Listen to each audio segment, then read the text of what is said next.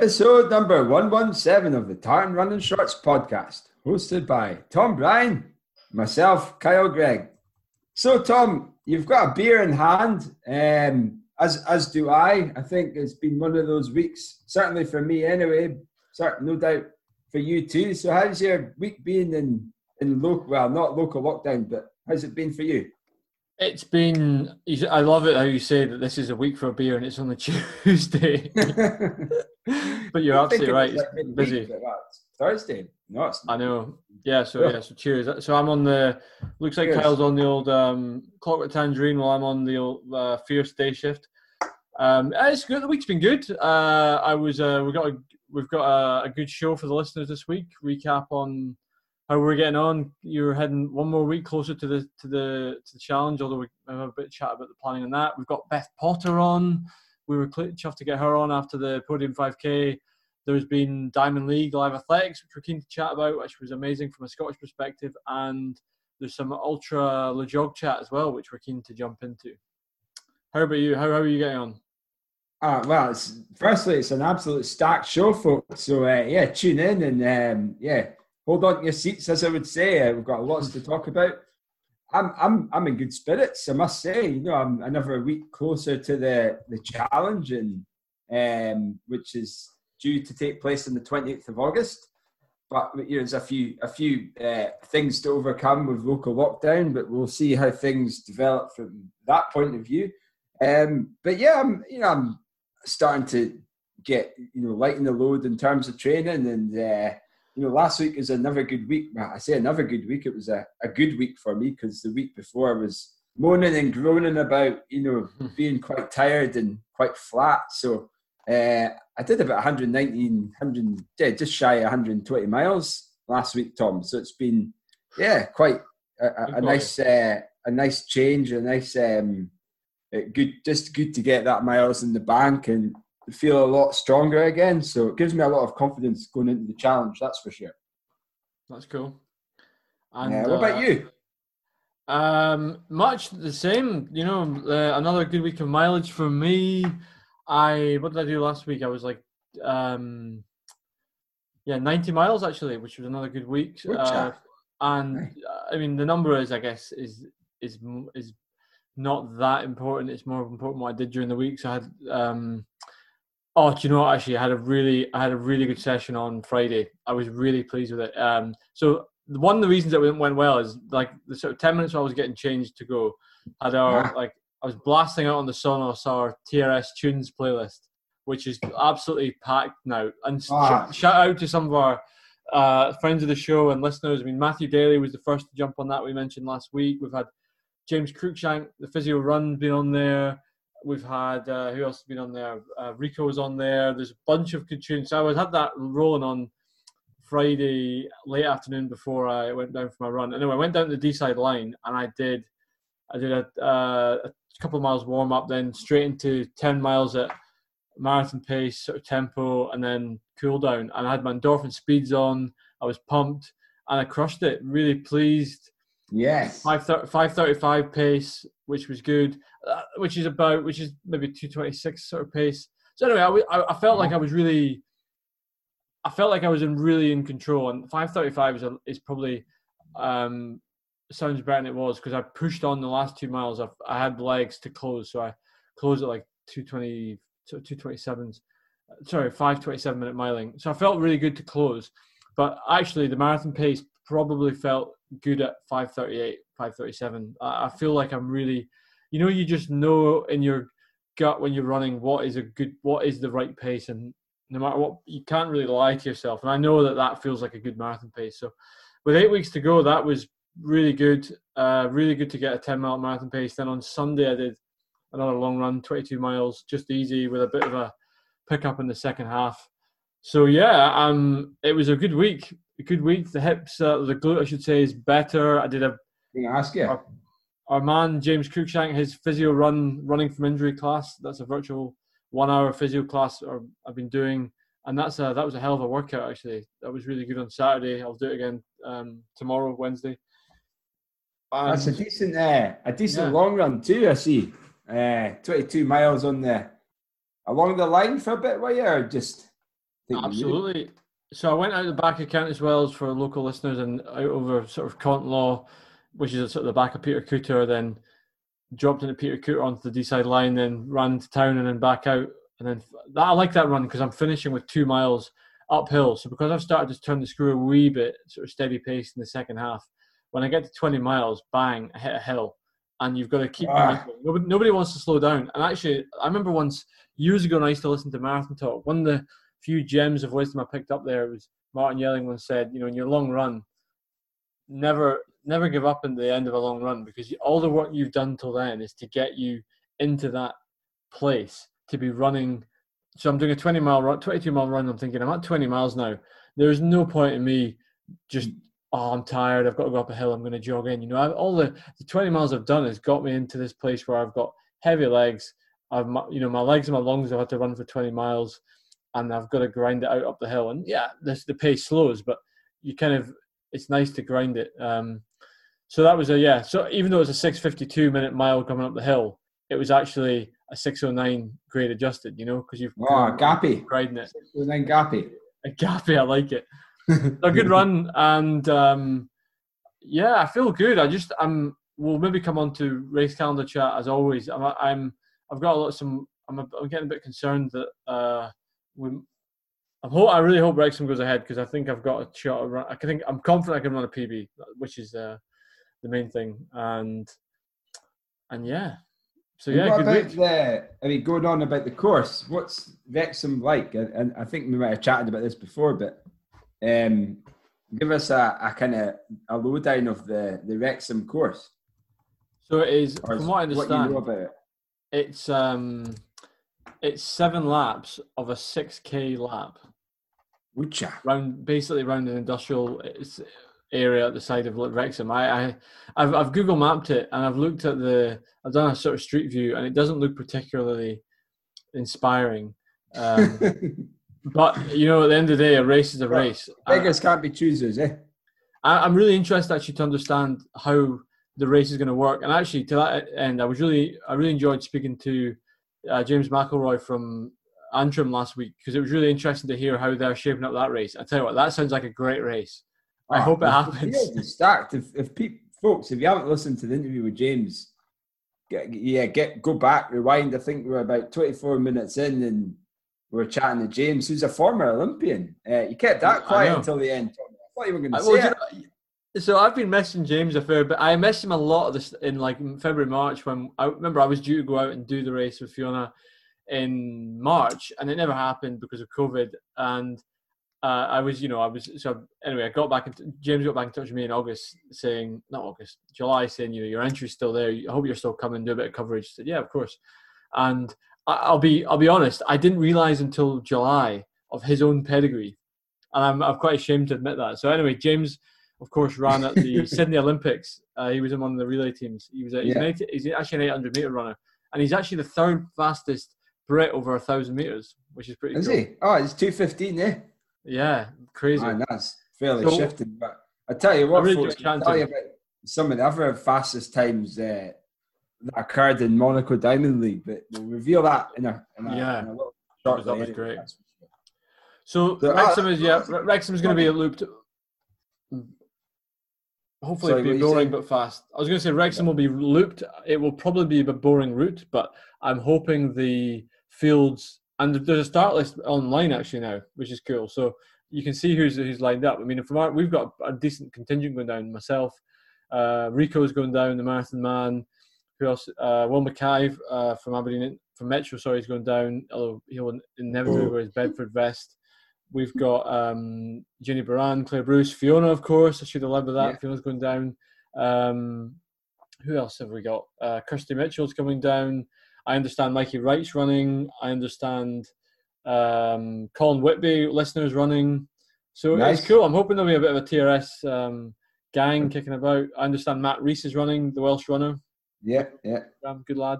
So TRS cool. chain gang. The TRS. And actually, what's going to be fascinating, and I, hopefully we'll get more information near the time, is so this race is inevitably going to inevitably going to be waves. We know that there's going to be some social distancing measures. Now, I hope that the I'm a 230 guy on paper, but I'm confident I can run quicker. Now I'm going to. I'm fascinated to understand what the waves are and how they do it because imagine if I went out at a 230 wave, but there's guys, and you don't want to run at the front of a. If the waves are like a minute apart and they're only like I don't know. I've, I'm speaking. I'm think. I'm brainstorming out loud here, but I'm sure Michael Harrington's got a plan for this. But perhaps if they're only a minute apart, you might find yourself at the front, off the front of a wave, running mm-hmm. solo or off the back. I mean, ideally, you're in you're in a wave that is go a group of guys or girls that are going round at the pace you want. That would be a jackpot for me. Like a 228 group would be an absolute jackpot. But I I wonder how how good a shape everyone's in, how good an understanding everyone has of the shape they're in. I may be way off. I may not be that in that sort of shape. So you kind of there's a it's going to be really interesting to see how this unravels. And actually, if someone's a minute up the road from you, it'll take you a while to catch them even if they have a bad day. Well, I mean, even if you, I remember doing loops of the, call it the British 100k champs, and okay, there were 2k oh, yeah. you're always running with people. Um, mm-hmm. So I'd imagine, okay, the loop, the it's it's a shorter distance and the, the, the laps are longer, but you might well have people who you're trying you're you're lapping, but they'll pull you along as well. Mm-hmm. Something I found that anyway. So it, you okay. know, you hopefully you'll be in a group, but I'm, I'm going to say like it's I, I doubt there's going to be a big head, you know, a, a, group that you'll be running with. Um, you know, London, and even in London, uh, when I got my PB, I was running just myself a lot of it. Yeah. Um, Same in Frankfurt, actually. Yeah. Nat- sort of... Naturally, just and that's a mass that's a mass participation race, whereas this is a little bit more of a a little bit more of a lower key feel, um, and you're yeah. going to be really difficult to to get in a group. But it doesn't mean that you're not going to get a PB because you're in a race. Your mentality will be different. Yeah. You'll, you'll, have people around you, even though they're a little bit slower. If you're lapping them, you can still pull them along. They'll be encouraged by or, or being lapped. Or being lapped. Yeah, well, there's that as well, no doubt. But so although actually, look at.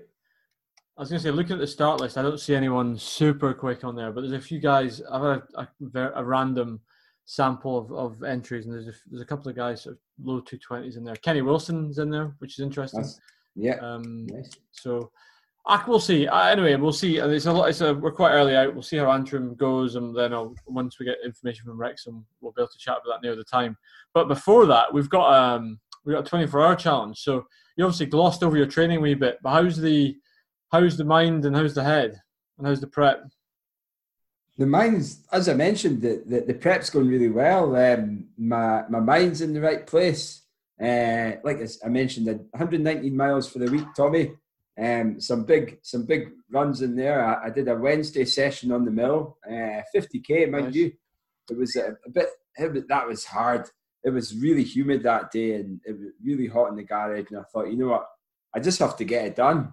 There's not there's mm-hmm. there's no hooing and hard. Just just get it done and, and reap the rewards from it. And it was a great opportunity to start homing in on my, my fueling again um, and just making sure that I'm running at the pace I want to start running at initially. So, and I've also, um, I have got in contact with the, the Guinness guys to, to find out if this guy, uh, this Hungarian guy's legit.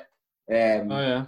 So that I know what I'm going to be aiming for. I've just asked if there's a pending record because at the moment it's showing as 264 kilometers. Um, so I'll, I'll, see how things go with that, and uh, yeah, hopefully, you know, I'm, I'm in good spirits. Um, you know, a lot, a lot of changes just now, uh, just in, from a, a, sort of working life and personal life, but um, but positive changes. You know, launching TRS training's been good, and hoping to build on that. Um, and uh, yeah, the challenge is, is it's a little bit you know there's a lot of prep going into it, and there's a little bit of doubt over um, you know the, make just socially distancing, doing the risk assessment, um, and also looking at getting support as well for um, witnesses as well for the Guinness records. It requires two independent witnesses every four hours. Um, obviously, over a 24 hour period, that's quite a few people. Um, so there's a lot of things to consider, calibrating of the treadmills. So I'm going to be going in to ASV on Friday just to do a recce of where, you know, what the setup's going to look like. Um, we've been talking to a few other, um, yeah, sort of potential suppliers who are going to sponsor, you know, support support the challenge as well. Um, we've got Active Root are going to be on board as a hydration sponsor, and um, and we've got uh, yeah, obviously Chaz and Gathumba Edwards are, are, going to be there. Um, potentially the Precor, who are going to who's supplying the treadmills, they're going to support in some shape or form. So it's all coming together, Tommy. And and most of Excellent. all, you know, we're we're, we're, chatting about uh, you know just getting people on the show. So we want to make it in, in, interactive virtually. It's going to be quite mm-hmm. difficult to you know for people just to come in as with with some of the you know the socially distancing and um, Aberdeen currently being in lockdown, so we just have to you know make sure that we've got a yeah a reasonable um, opportunity to to to make the most of the challenge as well. Um, it's, and, not, uh, it's not it's not easy. Uh, I I think though you're you're smart to be reviewing that, and I think you would be. I think you yeah. The last thing you want to do is wait till like three days out and nudge it back. I think ten day, week and a half out now is a good time to make a decision. And I because at least now, if you pushed it back a week now, it's not the end of the world in terms you could still you could still put out a, you know whatever run you want to do two weeks out this weekend.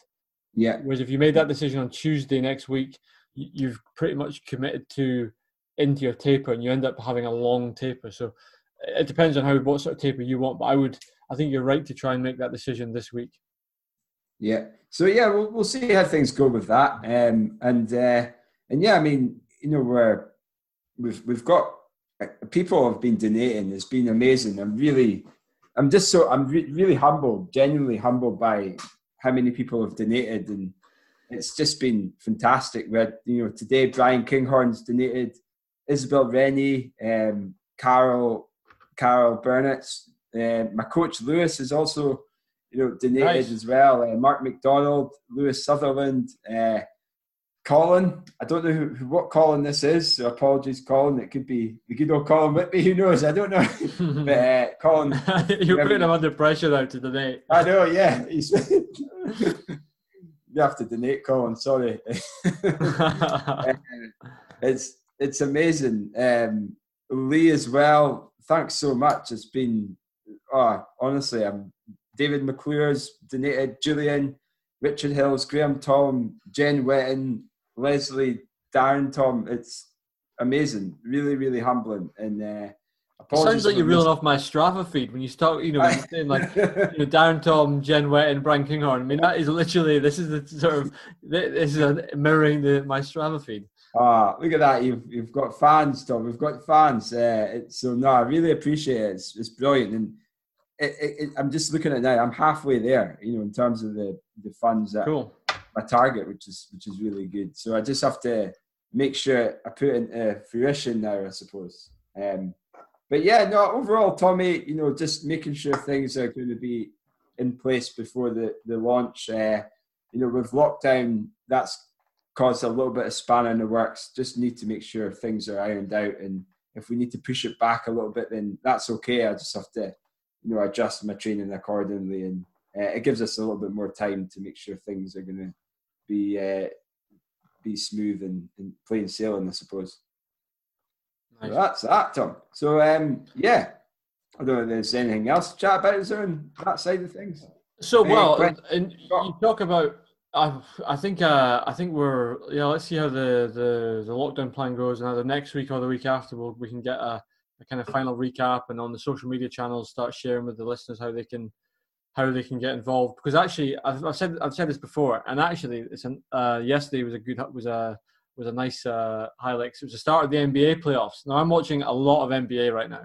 Like I when I'm on, the, you know, I get I got up this morning. So last night the Celtics had their I'm uh, I'm throwing my weight behind the the Boston Celtics. The Celtics had their first uh, uh, playoff game yesterday, and so this, uh, it was late last night. So I, I kept the kept the scores off, and I, I got I, I, got up to watch it. Uh, you got out of bed early to watch it before work to watch the like the full game. And it's I I'm love it, absolutely love it. The playoffs are so exciting. Um, but anyway, what the what the NBA are doing is they've got this app. So when you're watching a game live, and I, for example, um, the what game was I watching uh, a couple weeks ago? Um, anyway, whatever it was, I think it was Celtics Miami Heat. You can get uh, you you can go on, you get your app up, and you there's an option to cheer for each side. So in real time, you're tapping this button to create cheer, and they've got this virtual like noise that's coming in the stadium. And I was thinking, how cool would that be if we've got an okay, we do not have the resources to do this, but how good would that be if there was an app that uh, people could download and they could they could go on and like do a little cheer, and you're just running on the treadmill, and it comes up every now and again. Way someone because Dave Smith and Paisley decided to to go on the cheer app a, and if we could do it, it'd be amazing. Uh, but unfortunately, we can't. we uh, can't. Any techno wizards out there? Give us a shout. Running the, shorts. You, I, what I think, and I, I need to, what I think could be done, but again, I think, and I think the less lockdown there is, the better to make sure you can get allow people to come in more in person. But one thing we could do is look at using a Microsoft Teams together mode, um, which is what again what the NBA use, and we've started using it at work actually. So so you see people sat in like a in like an auditorium. So everyone, people could oh, jump really? onto a call, and you would just see this bank of people. Nice. What about so, uh, Zoom? The Zoom not do that? Uh, Zoom, yeah. I I've got to say, over the course of lockdown, like everyone, we've all become experts in video conferencing. I've really, I've become really impressed with Teams and I think okay. that Teams has a couple of cool features like that that would that would be uh, that would be probably make it more fun. I don't know how we could. I don't know how if we'd have to create like a TRS Microsoft 365 team or something. But there's, uh, I'll need to have a think about it. There's a ways. But, exactly. But I, anyway, that was it was quite cool watching. You know, you know, it's great having any live sport. We'll come to Monaco Diamond League, but the NBA they're doing a lot you know with virtual fans, and I thought that that made me think of that. Nice, cool. Um, I like it. Yeah. Well, but in terms of well, in terms of what we've been doing in the last week, one thing I have been doing in the last week was uh, chatting to Beth Potter. Well, like yeah, I, am looking forward to this one. You know, she was the winner of the podium 5K, a, a fantastic 5K time she she ran, um, Olympian, and uh, yeah, an all round badass in terms of uh, in, the triathlon and, and in endurance running scene. So take it away, Tommy.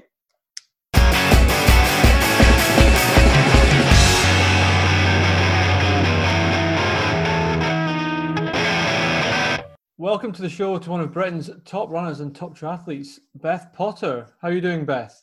I'm good, thank you. Yeah, I'm all right. Just finished. Today's an easy day, so I'm just finished training for the day. So it's nice. Having a chilled afternoon. That's a good way to start the weekend. Um, it is. And of course, reco- of course, recovering from last week's superb performance at the podium.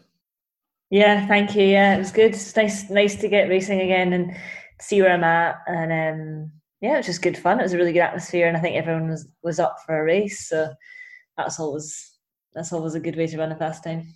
Yeah, and it was a fast time. I mean, I'm, you know, I mean, I guess maybe we'll come to that, but you've got such an impressive career already, and you know, includes competing at European and Worlds, Commonwealths. You've got hyper national titles, Rio Olympics. Not to mention your triathlete, you know, achievements competing at both that and on the track at the Gold Coast.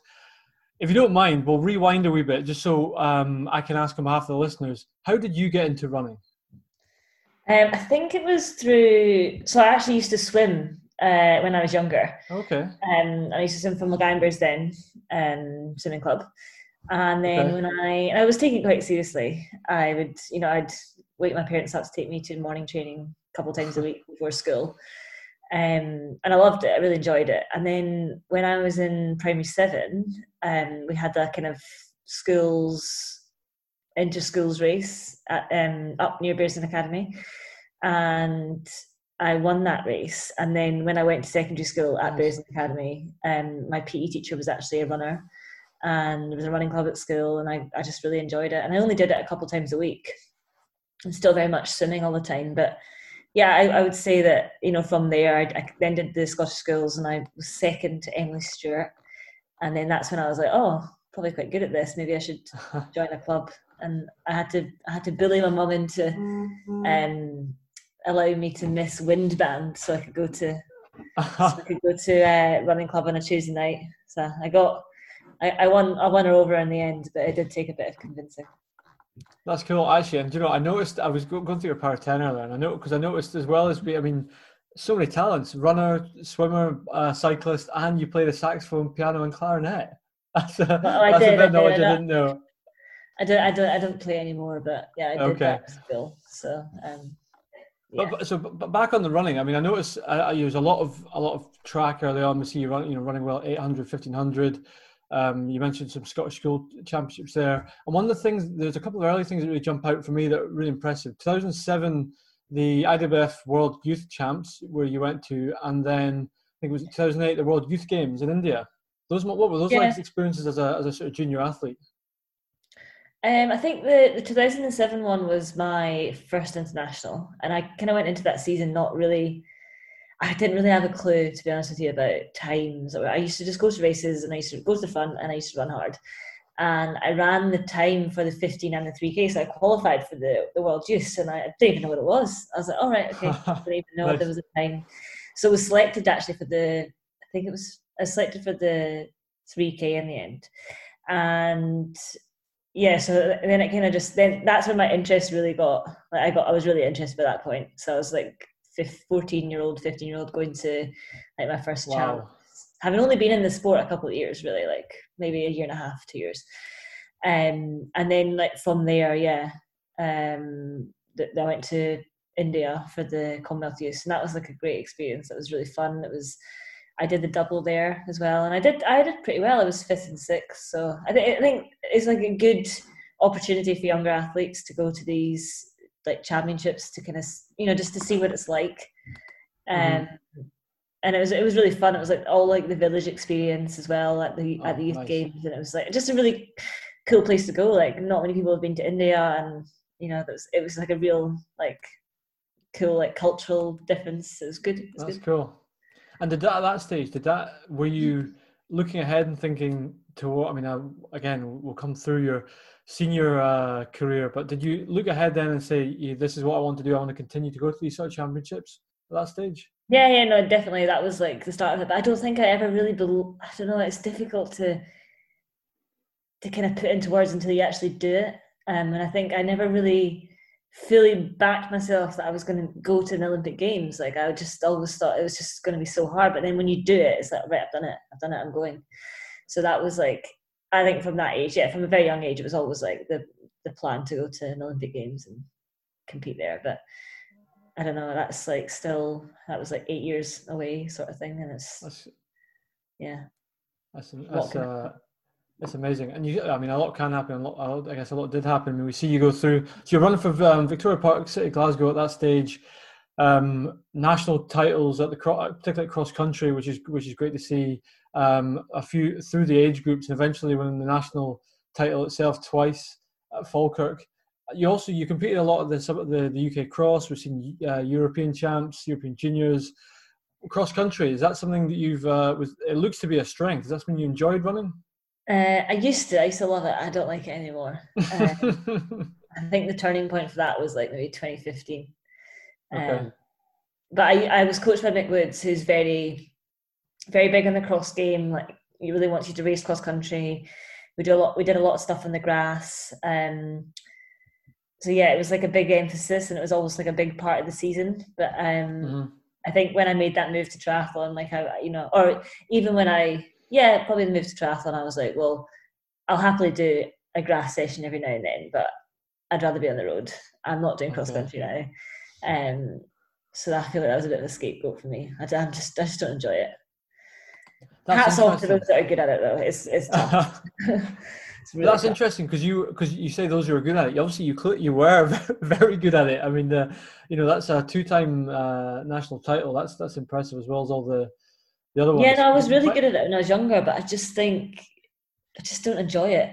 I actually really love. I love the Falkirk course. It's one. It's one of my favourites. I think there's a really good mix of everything. And the other mm. course I really love is Wollaton Park. Um, okay, and they're both yeah. pretty challenging courses, but I can't say I can't think of cross country I actually enjoyed. Right. Okay. Okay. Yeah. That's fair. And so I guess in terms of continuing to, sort of through your career, you ran a, maybe we're jumping back and forward a wee bit here, but so you went to Loughborough Uni. How was that? I mean, was that um, that must have been a great place to train? And I mean, you, I, we, it's always interesting when we speak to uh, athletes who were who were down in such a sport hub. Did that? How was that for your training? Uh, it was good and it was bad actually. Um, because okay. I actually spent a lot of time at Loughborough very injured. Um, so yeah, it's great that you've got like when, when you can run, the facilities are great, and you know there's there's so many people to run with, and the groups are good. Um, but then when you're not running, it's also like quite a hard place to be because everyone around that's all it is. It's just sport. There's not really. Mm-hmm. I mean, the, the university kind of puts Loughborough on the map. Like it's it's a small town. Right. Okay. Yeah. You know that it, it is a sports uni. So you know when you don't ha- when you can't do your sport or you can't you know train properly, like a lot of your friends are are athletes, and you just feel a bit left out, and it's quite hard to sit on the sidelines and just watch that. But then on the other mm-hmm. positive, they do have the best facilities in the world. So if you are injured, you've got plenty of like plenty of access to like a, a great pool, you know, and lots of other things. Um, like nice countryside if you need to ride your bike or anything mm-hmm. like that. So yeah, up and down for me, like um, because I did spend most of the four years that I was there either in a boot or in the. Pool. Oh dear. So. so, I didn't I, I didn't realize um, your sort of what your injury sort of history is like. You can see you can always tell when someone's power ten, and when sort of there was a couple of years with not many performances, tends to be quite telling. What what were your yeah. what sort of injuries were you suffering back then? I had a couple of stress uh, fractures and responses in shin and Ouch. foot. Um, I just I think looking back, it was because I because I'd gone from such a um, swim heavy program to then going to Loughborough and I didn't really do much swimming and I just went straight into running. Um, like I would encourage younger athletes now if, if that is your is that if that's how your program is like laid out with maybe a lot of mm-hmm. cross training, um, like don't don't neglect that cross training because you can actually gain so much from it. And I like I've done a full circle now. I come back to triathlon and and mm-hmm. realize that I run four times a week. I like I hardly run now. Um, wow and it's just like all the cross training just that's just i've got such a big aerobic base from that. And i think it's very difficult to replace that with you can't you can't replace four hours in the bike with a two hour run because you'll you'll just mm-hmm. get injured you know? So it's yeah i think less is more.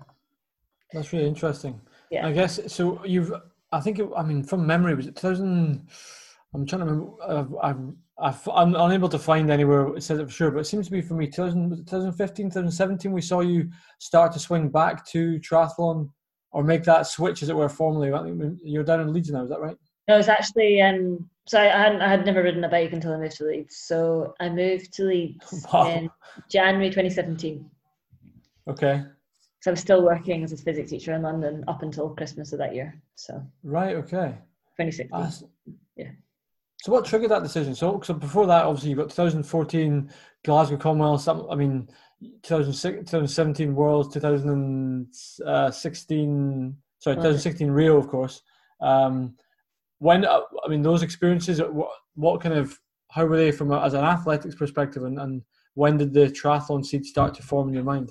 Uh, I think the triathlon seed had been there for a while, um, but I just didn't feel like I'd ever reached my potential on the track, and I still don't think I have. But I think there was, you know, the, I had to make a decision because it, it, takes a couple of years to get good on the bike. It takes, you know, to put mm-hmm. it all mm-hmm. together.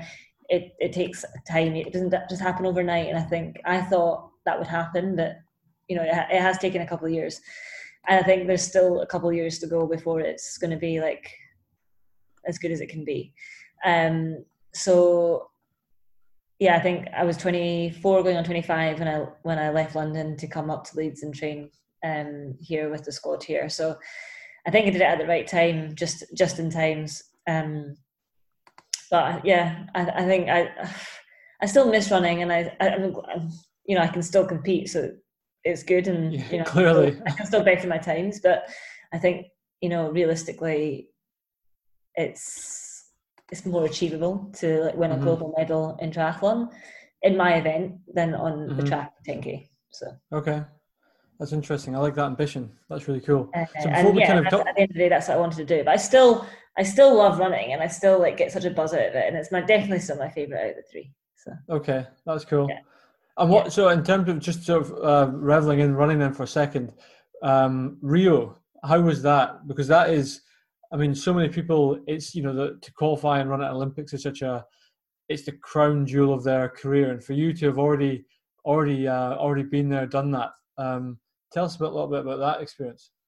Oh, I feel like Rio's a bit bittersweet for me, um, because it was such a good year anyway, and then you know you'd hope to top it off with like a great great performance at the Olympics, but unfortunately for me that just wasn't that wasn't the case. Um, you know, I've been training really well going into it, and I just have I got I got sick the night before, and oh, no. definitely didn't definitely didn't have my best performance, but it was a great experience, and I think after that I was a little bit that probably helped pers- like push my decision about what to do um, okay. in terms of going to triathlon. Um, you know, I was I was just gutted to be honest. It, oh. it took a it took a while to get over that really. Um, and even like it took my family a while to get over it as well. But I don't. Yeah, I, it was a great experience, and it, it, was yeah, it was amazing to compete in Olympics. Like that's mm-hmm. everyone. That's most athletes' dreams. So. Um, I mean, I can, I guess yeah. I, can I can understand your frustration when you look at the that year, um, night of ten thousands, thirty two oh five, you know, uh, and thirty two oh three actually when you were over at Stanford, and then yeah, that's thirty three oh four in on in Rio. That's clearly not you obviously that's not your no. level that you're at. Um, yeah, no, it's frustrating, but I don't know. You got to take the rough with the smooth, and that's just that's just elite sport. So yeah. yeah. So so that so then that kind of that's a nice swing then towards um, where you are now, and this you know the, tri- the triathlon that you've moved into. Um, I'm quite interested to understand. So, t- if you take say 2016 as an example, when you're in the you know really in the depth of a a block for for ten thousand compared to now that you're you're you're an elite triathlete. How does that? How does your training differ now? Um, I think with so before, obviously, I was just main uh, just running based. So maybe mm-hmm. I would do an occasional swim if I had a recovery day or something. But yeah, not not really, not really proper swimming. Um, so yeah, so I would I would train maybe twice a day, running uh, Monday to Thursday, um, mm-hmm. and then Friday was a bit of an easier day. Uh, Saturday long run and then Sunday long session. But those so over that the course of a week, I'd have three hard sessions. So one on the grass, one on the track, and then one another one on a kind of um, kind of wooded grass loop uh, on a Sunday. Um, and obviously that would change throughout the year. So if it was more cross country specific, we'd do three grass sessions uh, with maybe some hills in one of those grass sessions, um, and then obviously t- more towards track, we'd have kind of like cricket pitch grass, so like okay. grass, grass and, and a track session. So that was, you know, the, the main kind of running when I was when I was running, and um, that was the kind of main layout of the week. But now it's like it's it's slightly different because I've um, obviously got two other sports to contend with here.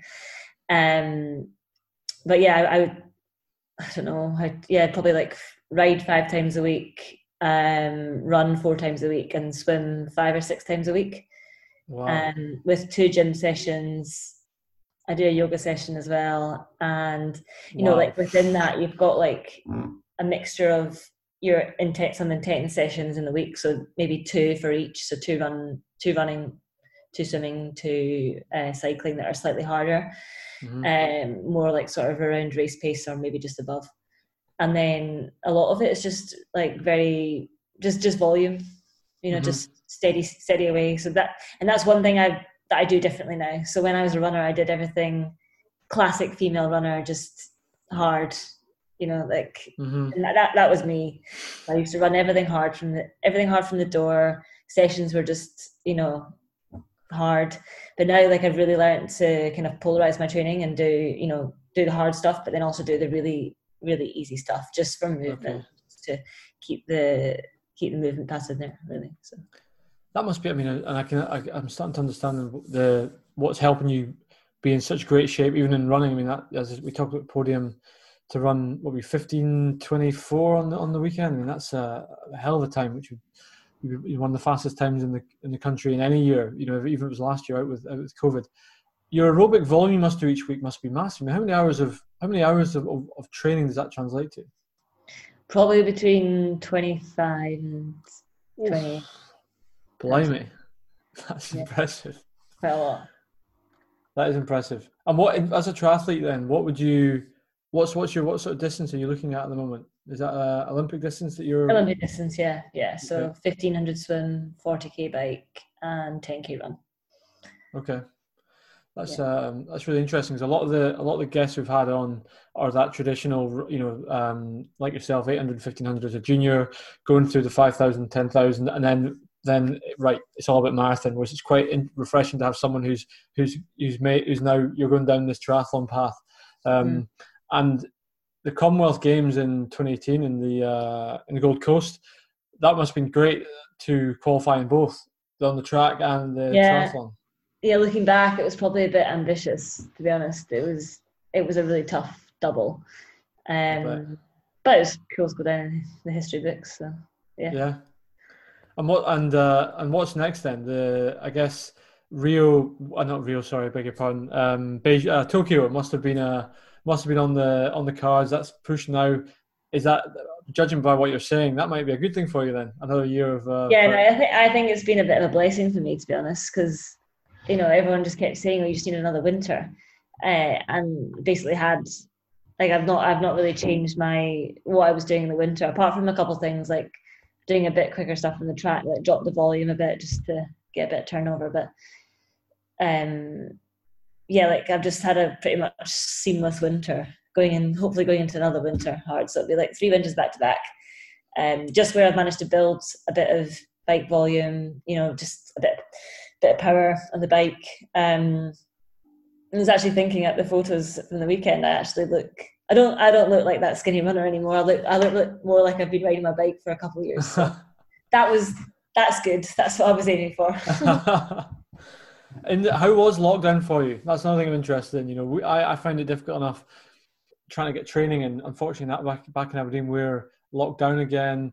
How was uh, trying to balance a triathlon? That must be incredibly difficult to get to get all three elements. I mean, your swimming must have been almost non-existent, was it? Uh, kind of, kind of. It wasn't as much as I had been doing, but I had access to. Um, well, I could use I could use the river. So I mean, a couple of years course, ago, yeah. you never got me in the river, and then we've been um, using the lake uh, down at Otley that where we where we swim in the summer. Um, and I actually had hold of a ski erg at the start of lockdown, so I was doing an hour on that every day, uh, which I can't. It seems a bit mad now. I can't believe I did that. Um, and then yeah, biking was okay. Bike, biking and running were fine. It just everything was on my own, and mm-hmm. usually I'd shy away from like a three four hour ride on my own, but it's it's become a bit like the norm now. So you know, it's it's okay. Um, and then I got into Zwift actually, really got into that. So I was nice. doing my Thursday night chain gangs with everyone else on the computer. That's cool. That was quite fun. That kept me really fit, and there was it was a bit of competition as well. There was like some races on, and um, and once I worked out how to use the power ups, I was okay. I could I kept getting dropped. It's like I ride with these guys all the time. Why am I getting dropped? But then I realized there was like these. It's like a bit like a game. I don't know if yeah. you've been Zwift before, but yeah, no. So that was really enjoyable. Um, and I got a puppy. nice. Okay. I live on my own, and it was a bit lonely. So, and I thought, well, I'm not going to be traveling for a long time. Uh-huh. So I decided to get. Uh, it could be mad, it could be genius. I don't know, but um, he's been great company for the past, yeah, for the past I don't know, three, three, three months now. Cool. Um, and hopefully he'll be out running with me soon. So got another training partner. Excellent, keeping you fit. What was yeah. your last question? Last question I just want to put to you on um, on from your training. Obviously, you're in great shape. Really cool on podium. You're a triathlete now. That's clear. But what do you think your strongest running discipline is now in terms of distance? I don't know. I'd like to try. I'd like to see where I'm at over 10k. I think I could be close to mm. the hmm. Olympic qualifying time. Nice. I don't know. Um, you know, like I'd I'd have to have backed up the weekend with a 16 flat. Okay. To, to run the time. I know on the road, but I think that I think I could have done that.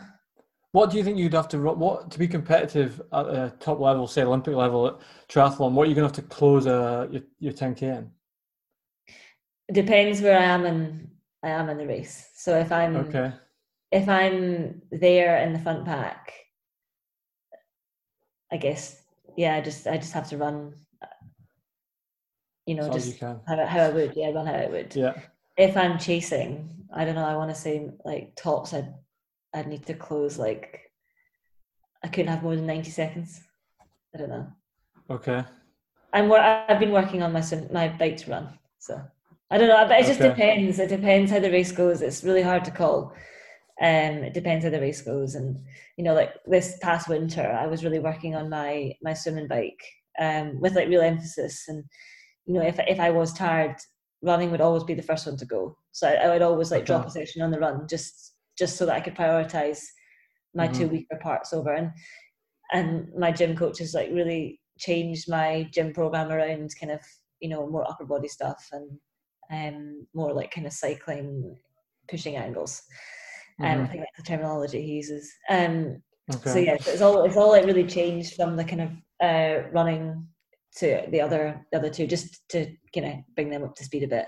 Mm-hmm. Um, but I really think it's just I just need more exposure to it. So I was really hoping to have a, a good season this year, like competing in the World Series, but that wasn't to be. Um, hopefully, fingers crossed. We don't know yet, but there might be a race in at the start of September, uh, World cool. Series that's been that was postponed. So I'm really hoping that goes ahead. But um, we'll have to wait and see. If not, I might make a an appearance at the British Champs, in the 5K. So oh wow, there's something lined up for the fifth. Anyway. Exciting. Okay, yeah. but you must you must get so much confidence out of the the, the win at the Europeans last summer. There was yeah, it in weeks, really the good. European triathlon. Yeah, yeah, it was yeah, yeah. Um, yeah, I was. That just was one of those races that everything just kind of clicked and everything came together and just like a perfect race for me. Um, and really enjoyable as well at the same time. Um, so more days like cool. that, hopefully. Fingers crossed. And do you think you'll ever? Is Ironman ever in your future? Do you think? I don't think so. I, I'm not sure. I'd, I'm not sure I would enjoy that. I don't okay. know. Ever say never. I would like to try a marathon one day. So maybe once triathlon nice. done, I'll maybe try a marathon. I don't know. I think cool. I could. I think I could run okay. We'll see. Well, you know, i mean, very excited to see um, to see how how the prep in term, ahead of Tokyo goes, and yeah, look forward to hopefully seeing you there. Um, before we before we let you go, what we do with all our guests is we're going to rattle through some fartlek questions. So it's uh, like a fartlek. Uh, you can take as long or as short as you want on the questions. The quicker you do, the quicker you answer them, the quicker they're done. If that's all right. Oh God, okay. Right, cross country, road, hills, or track. Track. Pre-race meal. Car- uh, pasta carbonara. Nice. Or I have extended it to any sort of pasta dish. I'm, I'm not so rigid now, but carbonara if I had to choose. Oh, nice. I, am I am a rigid carbonara person to be quite honest, so I, I can like that. Favorite shoe? Running shoe? Yep. Hmm. Or any shoe if you really want. I am I am quite fond of the well, I've got it right here, the the, the Hoka one for, for training. Okay. But I'm quite fond of the the next percent. That is like nice. My favorite. That's a class shoe. Nice. You're in good company with a lot of. Uh, that's a very common answer. Favorite movie? Favorite movie? Oh. A Star is Born. nice. That's the first. We haven't done that yet. Favorite race? Highgate Night of the Ten Thousands, definitely. Nice. Uh, swim, bike, or run? Run. Worst race experience? Worst race experience. Um, oh God. Worst race experience. It might actually be one of the Falkirk cross countries, you know. I had a parasite that year and I didn't know I had it. And oh, I kept no. pushing and I didn't I really didn't feel well. But I think yeah, 2000 and, uh, 2012 Falkirk cross country. I got I got bronze. I got silver, but it was still awful. nice. So, yeah, every every cloud. Uh, where are we now? Um, rest day or recovery run? Mm. I guess a bit difficult. Vesty. Nice. Uh, favorite place to run? Probably back home, Scotland. Good answer. Shaftesbury, Barnet, Loughborough Uni, or Victoria Park, City of Glasgow? Vicky Park. nice. Morning shuffle or evening saunter? Morning shuffle. Running hero? Running hero. Oh God. Jo Pavey's a bit of a hero. Nice, that's a good answer. Um, almost there. Favorite cake or biscuit? Favorite cake. Um... We had Andy Butchart on a few weeks ago, and he said toffee pops out of Lidl was his answer. If uh, but it can be a home bake if you want, which is probably a prefer- preferred answer. I do quite like this the chocolate, the triple chocolate deluxe Swiss roll from Aldi. It's quite pretty good that one. Nice. That is also a first uh, first time answer. Miles or kilometers? Um, changed women since lockdown kilometers now. Yeah. Interesting. Oh, I can, I can I can flip between the two now. I know roughly what the paces are. You can tell you've done a lot of miles on the bike if you switch to kilometers. That seems to be. It's better to see it. It ticks up more. Yeah. Look down at the thing. It says hundred. Like, oh, that's good. That's hundred k. Ah, but you say that if you're doing like, I find that you've then got to ride further or run further. It's like a marathon for me is 26. I couldn't It's get my head more around. 42. It's more pleasing hearing that beat go off every kilometre than every mile. Mm, It yeah, true. Favorite distance running? I like the 10k. Nice. Post race treat? What did I have in po- after podium? We had fish and chips. So fish and chips. Oh, great answer. And lastly, you can run one more race in your career. It can be one you've already done, it can be another one, but you can only run one more race. What would it be? It'd have to be Glasgow 2014 10k. Nice. Yeah, Nice. that was like the best. So is that a It's not- I don't- highlight? I, don't think, I honestly don't think I'll get better than that. Nothing's come close. So what? What? T- just before we let you go, then. So talk us through that as a career highlight. What? What's uh, what made that so special?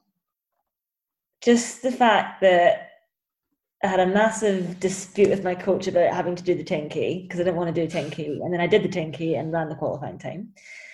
So like, I feel like that year was the year that I've like, I don't know, like kind of got to grips with the event and just kind of fell into it and just did really well in every single race I did.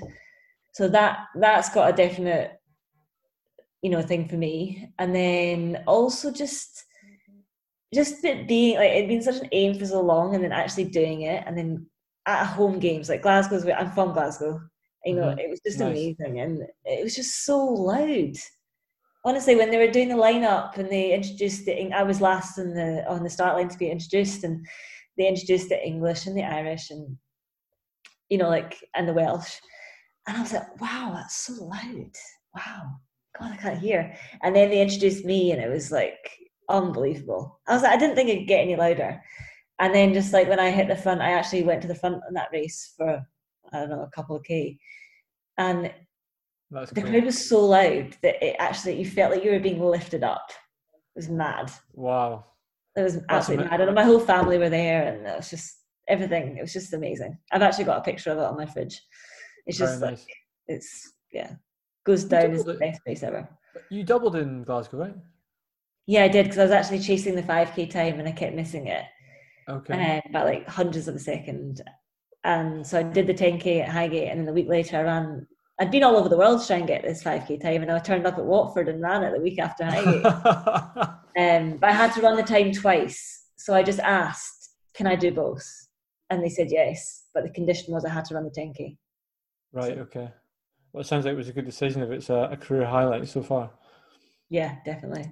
And one, hopefully, there's more highlights to come. Hopefully, that's uh, that is the first of many, and we see more um, Tokyo and beyond. Then, Hopefully, yeah, hopefully. grand. Well, Beth, thank you so much for giving up your time. Thank you so much for coming on. We're delighted to get you on, and we're really looking forward, as I said, to see uh, see you continue to uh, deliver over the next few years. Thank you. Thanks for having me. See you later. Thanks, Beth. Bye. Bye.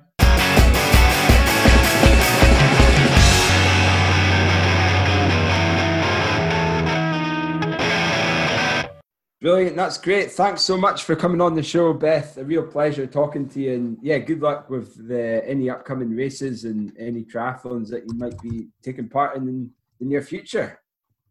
So, Tom, we uh, you know going from one superstar to another. Did you watch the Diamond League on on Saturday? I did indeed. It was, you know, um, Friday, Friday night. You mean? So Friday. Friday night, rather. Yes. That was I'd gotten in from my that long that uh, ten mile marathon pace session I was talking about, and it was great to put my feet up, have a donut, of course, Well, of course, a Friday after and watch the the Monaco Diamond League, and it did not disappoint. Now we know that Monaco, Monaco the Monaco track is fast, and it's known to be fast. I mean, we saw, we've seen. I mean, I think Mo's fifteen hundred meter British record, I think, is there. Anyway, we've seen a lot of fast times there, um, and they've relayed the track at Monaco. And there was a bit of chat online: is it going to be the same as fast? Blah blah blah. And boy, oh boy, it's definitely as fast. boy, oh boy. Why is it so fast though? Any idea? Like, is it the material or is it, you know, has it got some Pebax or whatever you call that stuff? Well, funny you should say that. I read I read some chat and I was around a runner. Now that is obviously that might just be some eighties um, moaner complaining, but it, the the article that someone shared suggested that they're using cutting edge technology and it is a much more the, the energy return from the track is more. So I think it's I think it's Mondo who make these tracks. Yeah, Mondo, yeah. Mondo. They make the Aberdeen one too. The yeah. Do they? Uh, interesting. So anyway, it, the, clearly it's a fast track, and we'll come on to results. But there's a few things. I, I think that clearly, you know, I'm not. The you know the, the athletes are running fast times. I think the athletes. I think there's a bit of a caged beast thing. I think everyone was desperate to race, but uh, you know, we're seeing new footwear being used. We're seeing a new track. Um, but I don't think I don't think that takes anything away from the the records, which are quite frankly, uh, you know, outstanding. And I guess the first one we'll come on to the Scottish results, but the first obvious one to start with is the 5,000 meter world record. Four by a mile in four minutes. No, three by a mile in four minutes, zero seconds recovery, Tom. No bother. that is obscene. Was Absolutely it four obscene. per mile or something? Uh, I didn't. I actually haven't done that maths yet, but that is mental. That's what it is. Like that's just over just shy of sixty seconds per lap. For, so for listeners who didn't watch, Joshua Cheptegei, um, who is, to be fair, he's a he's a world champion in his own right. You know, he's not. This is not someone who's come out of nowhere. This is a guy who's a proven entity. Um, and yeah, he ran twelve thirty five to take two seconds off Bekele's world record, which has stood since 2004.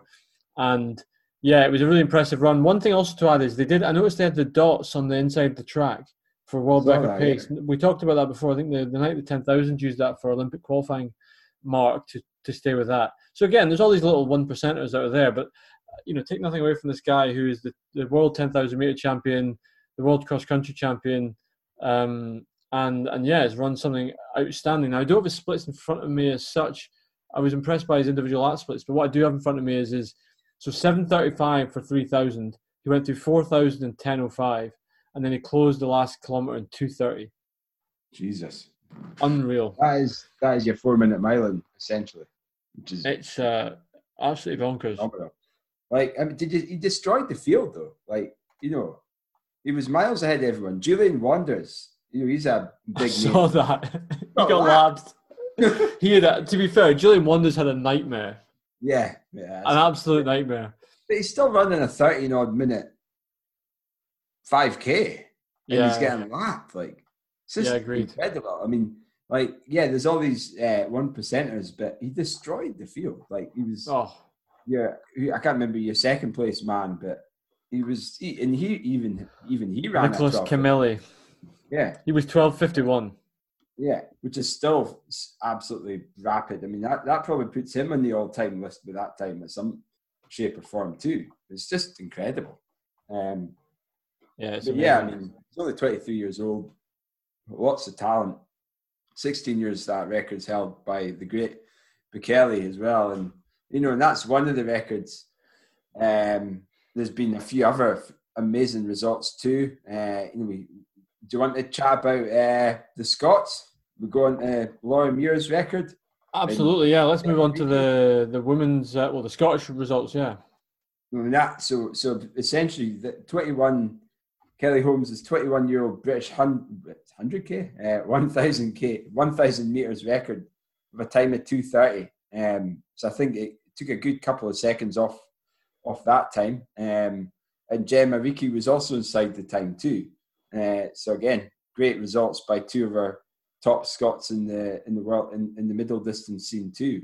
What did you make of that one? Do you think it was really close between them both again? I, I thought Gemma was going to have it, but you know Laura well, you know had that. I I, th- I thought that, and actually, but Fiona was I was watching Fiona. Fiona's been making a good point. You know, in the 800 that uh, Gemma beat Lauren recently, Laura was closing fast, and you know there was that it looked like had it been another 10 meters long, Laura would have closed well. And actually, it's maybe, yeah, anyway, so, and, and was, was saying, well, perhaps over a thousand meters she'll have, you know, that, that will be, um, you know, that, that will be, that will suit her better. So, yeah, really, really impressive that sort of time. And uh, again, you know, we've seen Laura has, that's not the first record she's taken off um, Kelly Home, Dame Kelly Home. So it's it's not surprising, and it's but it's just great to see her.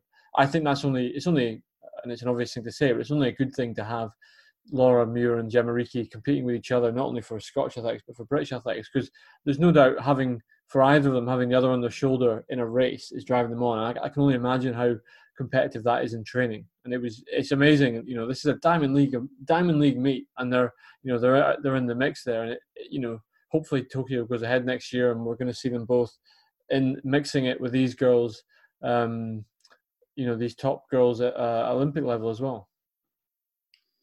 For me, you know, other than the, yeah, other than Laura's, you know, Gemma's amazing result, the best one, I think, you know, because it is a mainstream event, is Jake Wightman's 1500 yeah. meter race.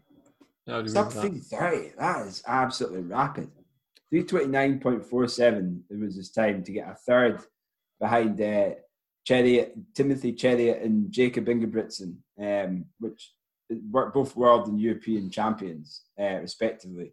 And that's moved him up to second in the British all time standings for the 1500. That's incredible. Uh, but, and do you know another well, exactly? And what what's amazing about that is is when you start looking at who he's quicker than. I mean, he's now quicker than Coe, Ovett, and Cram. I mean, these guys were breaking world records, and and that's these are you know they're not just like it's not just moving up in the British rankings. It's, it's going past like not just legends of British sport, but legends of fifteen hundred meter and miling. It, yeah. I mean, it's unbelievable. And actually, I thought he ran a really smart race, Jake, and it was really cool to see him. I mean, in that race, you had um, the the results up probably. But you had the Ingebrigtsen brothers in there as well, and Cheruiyot, who won it, went out like an absolute animal. I mean, I you know I thought he'd overcooked it, and fair, fair play. Obviously, I, he held on. I couldn't um, believe he held on. Everyone else absolutely died, didn't they? You know, oh. they were. What was the first? I can't remember the first 400. Was it not like 50 seconds flat or something?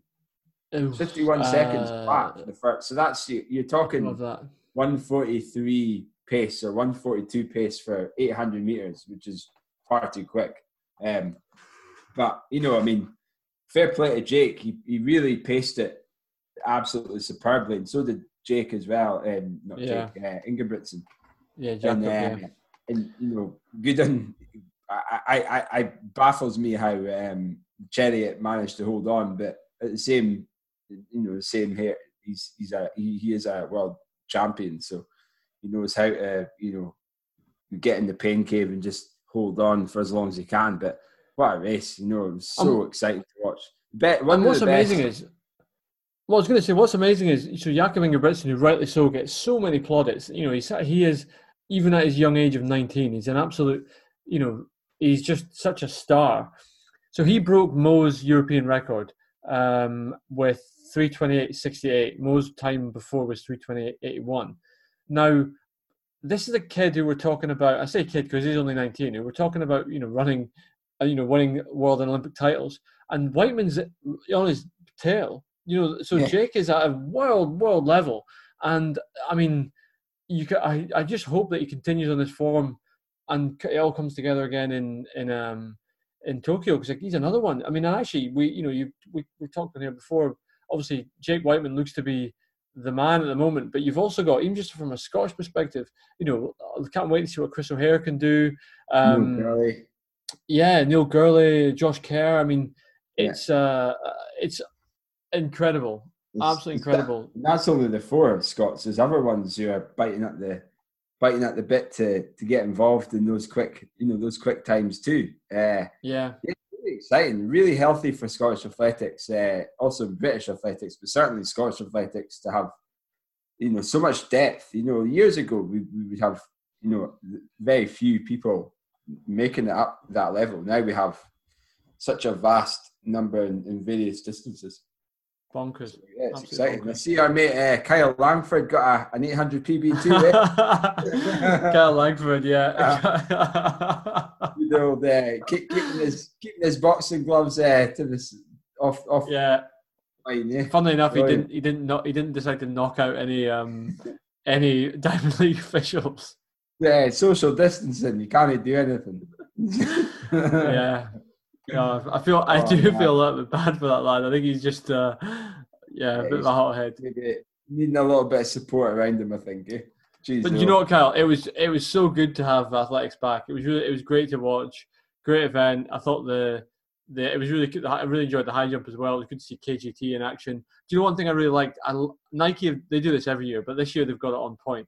I really like this world champions vest. I love being able. I think it's a great thing in athletics to be able to pick out in a race that guy or that girl as a world champion.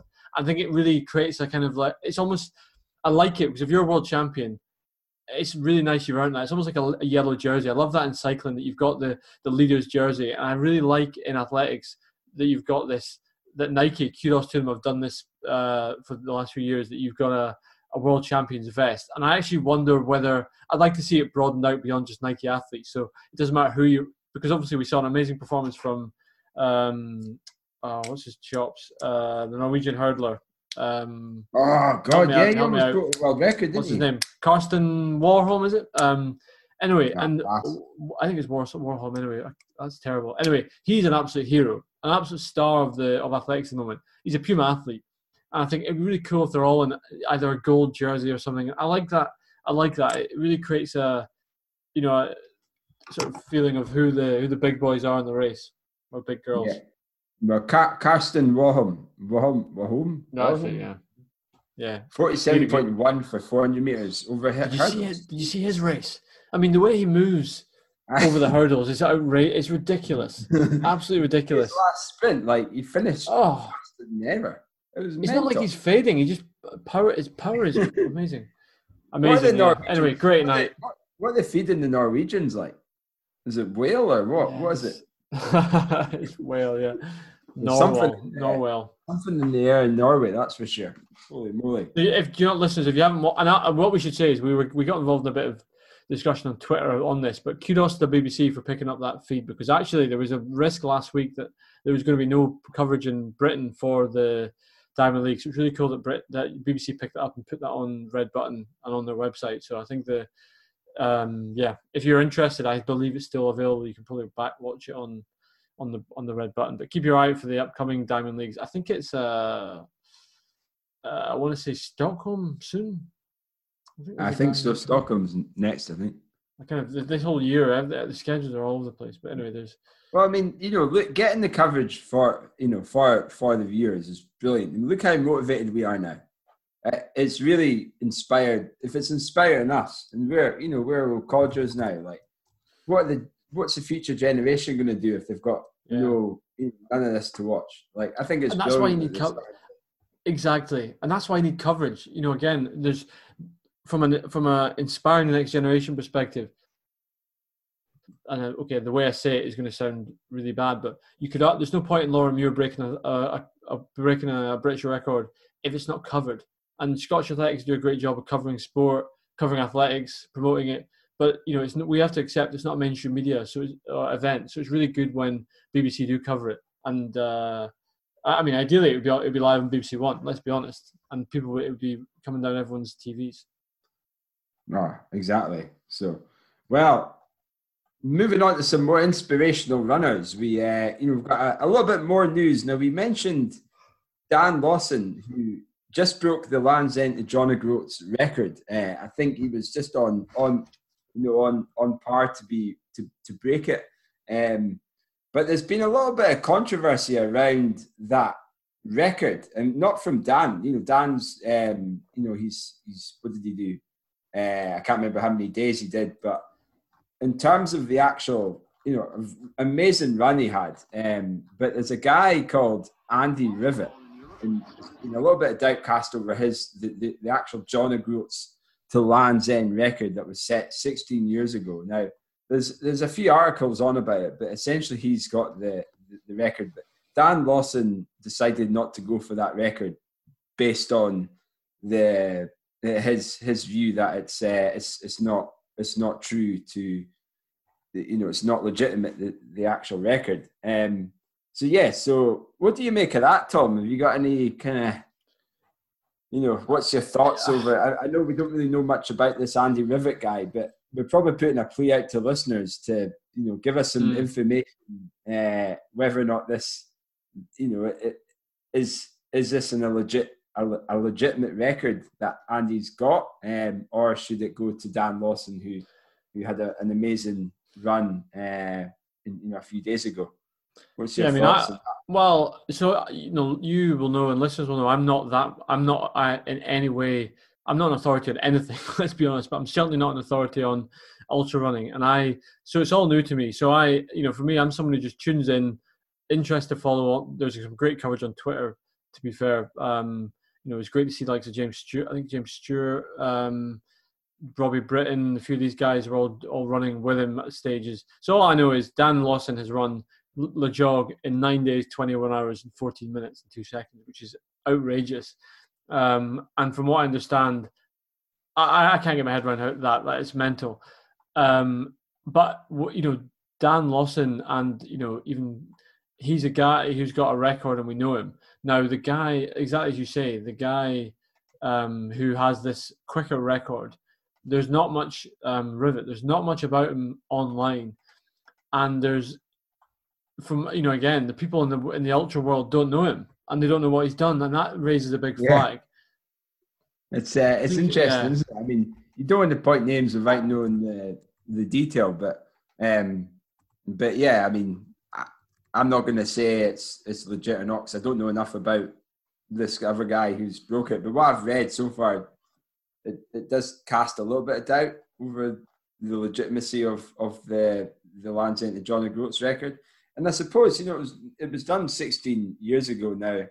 Nowadays, it's a little bit more. You know, technology is a lot a lot more accurate, and it's a lot yeah. more ability to to provide evidence. And I think with some of these, um, you, you know, some of these records, you really even some of these fastest known times, you really do have to be um, true to yourself as well. You know, like if you're doing it supported, unsupported, because you you know people can easily just go to the shop and buy food from there or like you know cycle some of it people can make like you know they can cheat and, and, mm-hmm. and all they're doing is cheating themselves you're not gaining anything from it um so yeah i i yeah. think it's it, it, certainly highlights um you know some of these fastest known times i suppose and you know in anything really in, in our sport is to be true to yourself and and to you know just to do things the right way. It's even like going in Strava and like people, you know, adding more miles than they should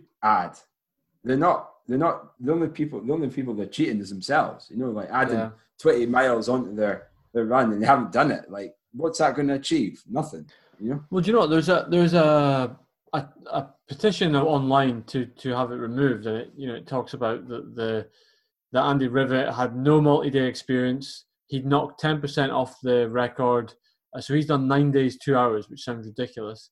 Um, but again, I, you know, I don't feel uh, informed enough to say how ridiculous that is. But I did see somewhere that someone said that it's like it's it's beyond the second best time by a bigger margin as a percentage of overall time than any other world record there is. That's not to say. I, I again, I'm, i would love some ultra runners to get in touch with us and give us the, the lowdown on, on why it's um, why it's beyond the fact that guys an unknown. Um, is there any is there anything suspicious about it? Because it, does it it sounds like it's uni- the ultra running community are unanimous in in the discrediting of this. But what I found interesting doing some reading is that the ultra running community seem FKT seems to be a much more respected organization than Guinness in the sense that FKT now is is the fastest known time. FKT is is more of a I think there's especially in today's age where you can track stuff and maybe eh, you know with the rise of ultra running you know the fastest known times have become more of a thing that you can it's much more credible than guinness is from what i understand. I have to get my fkt on the treadmill eh? Yeah. Well it's a bit different because that's not yeah that is uh but it just shows i mean at the end of the day it's all about what is um what is what is credible and what's not credible. I mean, this author, this uh, petition from Will Cockerell is pretty is pretty uh, compelling in its evidence and why why it's a BS time. Um, so yeah, but I'd be interested to know. I mean, it was pre Garmin and social media, so yeah. there is, as you say, there is that. Um, his his verification consists of witnesses who said they saw him run by, photos of him running. His witness is a is a step brother. Uh, I don't know. You know, we don't want to sling mud, but it sounds like there's a lot of a lot of um, a lot of sus- suspicion there. So let us know, yeah. ultra fans. Perfect. Well, moving on then. I think that's all the news, Tommy. It is. That's one, all the news I've got in mind. We, we do have one rant. and uh, this one's not really a rant from anyone. It's just evident ourselves. Eh? We're, we're, we're, we're chatting about having a wee a wee beer, and I think we, we both deserved it after such a long week, and it's only Tuesday. Eh? Yeah, now, I'm sitting with um, you're sitting with a 500 ml can, and I'm sitting with a 330 so, ml can. Before, just just to be clear, just just before we go into the rant, just 440 mil. But yeah, but your the, the the spirit is there. I mean, I agree with where you're going. Now, why is it beer cans are 330 mil and not pints anymore? Like every can you go into the shop, there's 330 mil cans. What's wrong with just having a 500 mil can, Tommy?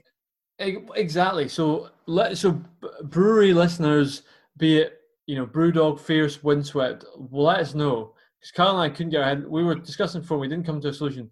Why are beer? Why are cans at 330 mil? I if I'm having a beer, I want to have more than 330 mil. I'm sitting with two. Exactly. I, I pint, mean, you know. I've got to. So then I'm having more than a pint because two two cans equal like what 660 mil or something. Yeah, that maths. Uh, anyway, listeners, tell us straight. You know, BrewDog listen, BrewDog Brew, dog brew brewery listeners, give us a reason for a 330 mil can. We're intrigued to know. Exactly. We're having it. You know, we're having it open. To, we're having it twice. Exactly. Let's do. You know, it's you know, constructing the listener's pleasure. Exactly. There may be good reason for it. It may, do you know? Maybe it's to do with the. Maybe it's to do with the fact that the, the sort of the bottle. Mind you, you get big bottles as well. I'm really, I'm really interested to know. I could just read it up online, but I'd rather hear from someone who knows what they're talking about. Why is that? Where does that come from? exactly. You go no, but well, you're absolutely right. You go into a pub and you order a pint, but you buy a can of beer and it's less than that. Why can't we get can pints and cans? I know exactly. you can, but why are they not more commonly available? They used to be though. They used to be more yeah. commonly available. I don't know where it's. The only thing it's good for is if you're going out in the pub. You know, if you're going for a drink in the park, it looks like you're just drinking a, a can of juice. You know. Well, yeah, that's, that's true. Yeah, not like we do that. Yeah. Not like we're going to endorse that either, folks. So. I mean, if you're getting a can of Tennent Super or Tennent Special, you'd be you'd be on the mm-hmm. you'd be on the pints. oh, I mean, oh, do you know what other news was? I completely forgot to, to tell you, folks. I, I managed to get my myself a pair of uh, fancy new carbon shoes, eh? Oh yeah, so, I'm, so you mentioned. I'm sporting yeah. a pair of. Uh, I haven't worn them yet, folks. So I'm, you know, hold on to your seats for a review of the good old Saucony Pro Endorphins. Yeah, I'm oh. following in. I'm following Tommy's shadow and buying the same shoes he wears. You know, I, I basically want to be you. Uh-huh. Well, you said that I haven't worn mine yet, so I'm really excited to hear your review next week. Mine are still ah. tucked up in their in a in a box in a cupboard, so I'm I'm yeah. looking forward to hearing your review because then I can I'll still be, send them back. I'll be springing about on the treadmill in the next day or two, and might go on the road, but you know I'm running a fair whack of time, so I don't want to overuse them. Um, just on that point, are you so 100? Let's, let's say you you you run you end up running 180 miles. Let's, just for the sake of argument, that's the number you'll use. Are you going to wear? How often do you think you'll change your shoes during that? It's it costs time to change your shoes, but when I spoke to your man Luca Tarini, he only uh, he didn't change his shoes. He kept the same shoes on for the entirety of the challenge in 24 hours. I can't believe you did. I cannot believe you didn't record that. By the way, I'm I'm absolutely furious from a podcast perspective. You didn't record that chat. The guy who has a, who's a, who's a 24 hour treadmill expert, and you're about to run a world record attempt, and you didn't record the chat. Come on, man. He's coming on the podcast though. Is he, he okay? he's, uh, Good. he's keen to jump on, on board when I'm doing the challenge and give us some Good. basically tell me what what to do that's not the right thing so that he can but he hasn't got the world record anymore that's True. something to know I Just don't get the Hungarian bloke on, or the oh yeah Russian, we'll get whatever him it on. is. I like I, I was I was so close to messaging him and says are you are you this are you Andy Rivett yeah, the Russian Andy Rivett. poor guy you know I'm calling this poor guy Andy out and To be fair, the, you know the what I guy mean? with 180 miles, he's a legit name though. He's He he, won the Sparta the Sparta thon, Pentathlon yeah he is so, Now, which you I- which you put out as one of your to do races. So he's he's Oh, a yeah, he sounds like a real deal. Yeah, he, he is. He's an animal. Like you should see him. Like I mean, I, I've got no doubt he ran that time. It's maybe more about the the, the legalities of uh, how he got to that time. Potentially, you know, whether or not because it's not showing up in any of the records. Like there needs to be evidence. You know, um, Yeah. you can't just run a, run and say you've done it. You've got to show your workings. Um, and that that caught, you know that requires a little bit of effort and a little bit of work and putting in the the, the right the right um, you know the steps in place like you know having witnesses on board uh, changing them out every four hours making sure the treadmill's calibrated uh, all those things you know they all add up and um, you know you need to need to make Here's sure it's a- done right. 'cause there's a lot here's a more. crack on what are you going to say? I was gonna say, here's a question for you: If you break the 100 mile world record, right, and let's not beat around the bush, because that's what you're shooting for, right? So that's, you break the world record 100 miles on the treadmill. Would you have a th- Would you have a take a shot in maybe spring or something at the outdoor one? you joking Why, why not? No, honestly, Why I mean, not? why not? I mean, It's if you if you're able to break on a treadmill, only, only 50 minutes quicker though you know i'm, I'm relying on the you know the i don't know i'm relying on this belt to get me over to 12 nine. i don't think outdoor you know the static floor is going to help me um, but you, you got a fair point I've or at least 24 hour racing, because a 24 I hour race, you would go I- I- into I- it as a big name then. I would love to 12 do a 24 hour race outside, uh, on either on the track or just somewhere. Um, there's a few races coming up later on in the year that I'm I'm potentially going to have a look at, but I might absolutely Nice. hate running for 24 hours. It's a it's a long way to run, um, Yeah, and I'd love you to. a you've already done it twice. Exactly, yeah, it's true. Unintentionally the first time. You know, Yeah, true. I- That's true. Yeah, but that wasn't 24 hours. It could it may as well have been that that good old Wall delay, folks. Have a listen to that episode. That was that was that's a story to tell your grandchildren, eh? So here's one for you: the St Albans Stampede is a 12-hour race. I mean, if you were to, joking aside, if you and it's on four-mile loop, undulating trails, if you were to break the the 100-mile world record on a treadmill, you you know you would go into any of these. Okay, the St Albans Stampede may be quite a low-key one, but there must be like a, a more of an international class 12-hour race that you're that you suddenly go into as like a big name. It's it's a bit. these are these are, know, these are these are questions for after the event, maybe. Probably you're getting a bit ahead. I'm, you know, this could be a. I'm, I'm looking at this thinking I'm going to do. Obviously, I'm going to try my best, but I've got no idea what's going to happen. It's it's uh, it's exciting. It's um, that's why I'm doing it. I'm scared of the challenge, and uh, I might really love to do 100 mile flat races or, or 24 hour races, uh, and you know you get them around you know around the world, um, and it's a recognized it's a recognized distance, which is great. But Yeah. I'll, I'll find out after running on a treadmill. You know, I might be like, God, that was running nowhere for 24 hours is pretty boring. Maybe running around the track will be a little bit more exciting. Who knows? We'll find out. Time will tell, eh? Time will tell. Uh, well, I think we're we're running dry. The notes have ended, We and was, uh, we've had our little rant about uh, you know small small cans of beer and uh, TRS run of the week. Tommy, do we have anyone? Jake Wightman. Oh, I, I was going to say that too. I, I don't think it can be anyone else. I think it's uh, it's an absolute privilege to have him as uh, you know a, a fellow Scot Scotsman, and you know what? It'd be great to get big uh, Jake Jake on the show. So uh, if anyone has got a contact, we did. I think we did message him, but it was uh, for whatever reason. I don't know if he picked it up. Um, but yeah, we'll we'll, en- Hide us. we'll endeavour to get him on the show. Eh? Absolutely. Especially after we gave his mum a shout out for her marathon performance in London. Speaking Oh, of which, exactly. retro. I do apologise, listeners, that London retro race results has, has fallen off the cliff. I, I would like to bring it back. I'm just a bit. I'm watching too many other things on on the treadmill at the moment. I need to I need to just commit to it to watching it because I really I'm I'm really excited to watch some of the '90s races. So let me. I'm just a bit pissed off with the London Marathon as an organisation right now. let me simmer on that a bit more, and then then we'll Give them a little bit of it up again. time. You don't want to promote London willy nilly at the moment, eh? They're in a Exactly, bad yeah. Maybe once the once the NBA playoffs finish. I mean, there's basketball every night at the moment. There's, there's too much to watch. Ah, well, I'll have to get into that maybe in the tw- for that 24 hours of running. Mate, there Uh, you go. Honestly, playoff basketball is like four games a night. That would be amazing. Just watch back to back four playoff games. That would be incredible. I'll give you my. I've got a subscription. I'll let. I'll give. I'll send you my link. Oh, yeah, You can watch that. You'll be an expert at the end of it. Do you know what I'm also expecting for the record attempt, Tommy? It's a Friday. Oh, I know you're going with this. A box of There are donuts. some donuts uh, ready for the for the crew, like you know, and Nice. also for mainly for me, you know. Of course, um, yeah. It's all good. you heard Carbs, it? sugar. But listeners out there, the best donut you'll get is called a yum nut. Have you heard of a yum nut?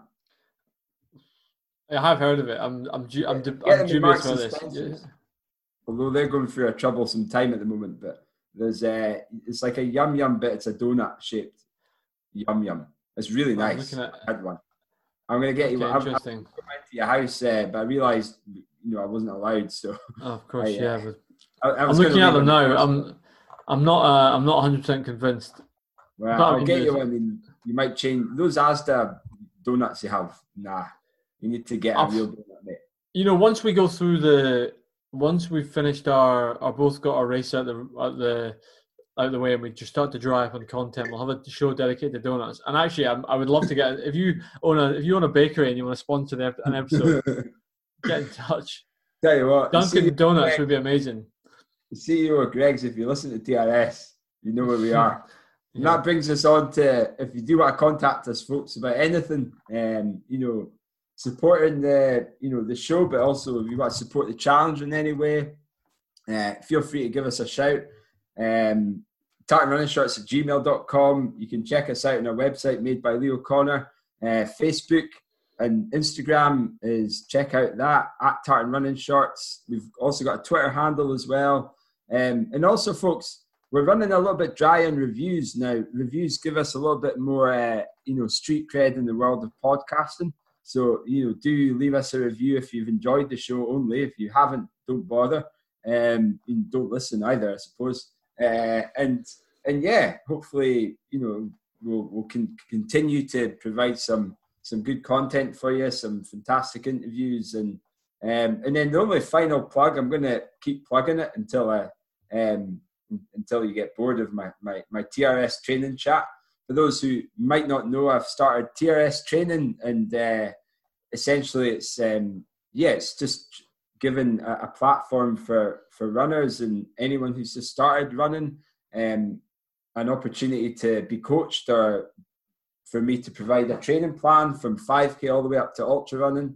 I've got decades of experience, so feel free to yeah jump on board. Give me a shout. I've got an email kyle at trs-training.com. You can check out my website as well. It's trs-training.com as well. So uh, that's my final plug. And uh, other than that, Tommy, what's up for the next few days for you? Not much. Run, work, eat, sleep, watch NBA, go to sleep, repeat. Living the dream. Living the dream. Living the dream. And then Friday throw a donut in. That'll be the day. Ah, brilliant. Well, we're looking forward to uh, maybe get the your your donut in the Instagram feed so that folk can see what what the you know what the secret recipe is for success. Eh? Yeah, I need to actually make. I'm think, I think I might try and make a batch of donuts again rather than just Ah. relying on buying them. I've been in lockdown makes it difficult. You're not supposed to be going out to take, uh, you know, out and about so much. So the, the that's Yeah. made things Yeah. difficult. keep keep safe and, and anyone else out there you know keep safe wherever you are um you know it's a big bad world out there at the moment get your running stay healthy and we'll uh, catch up with you next week Bye.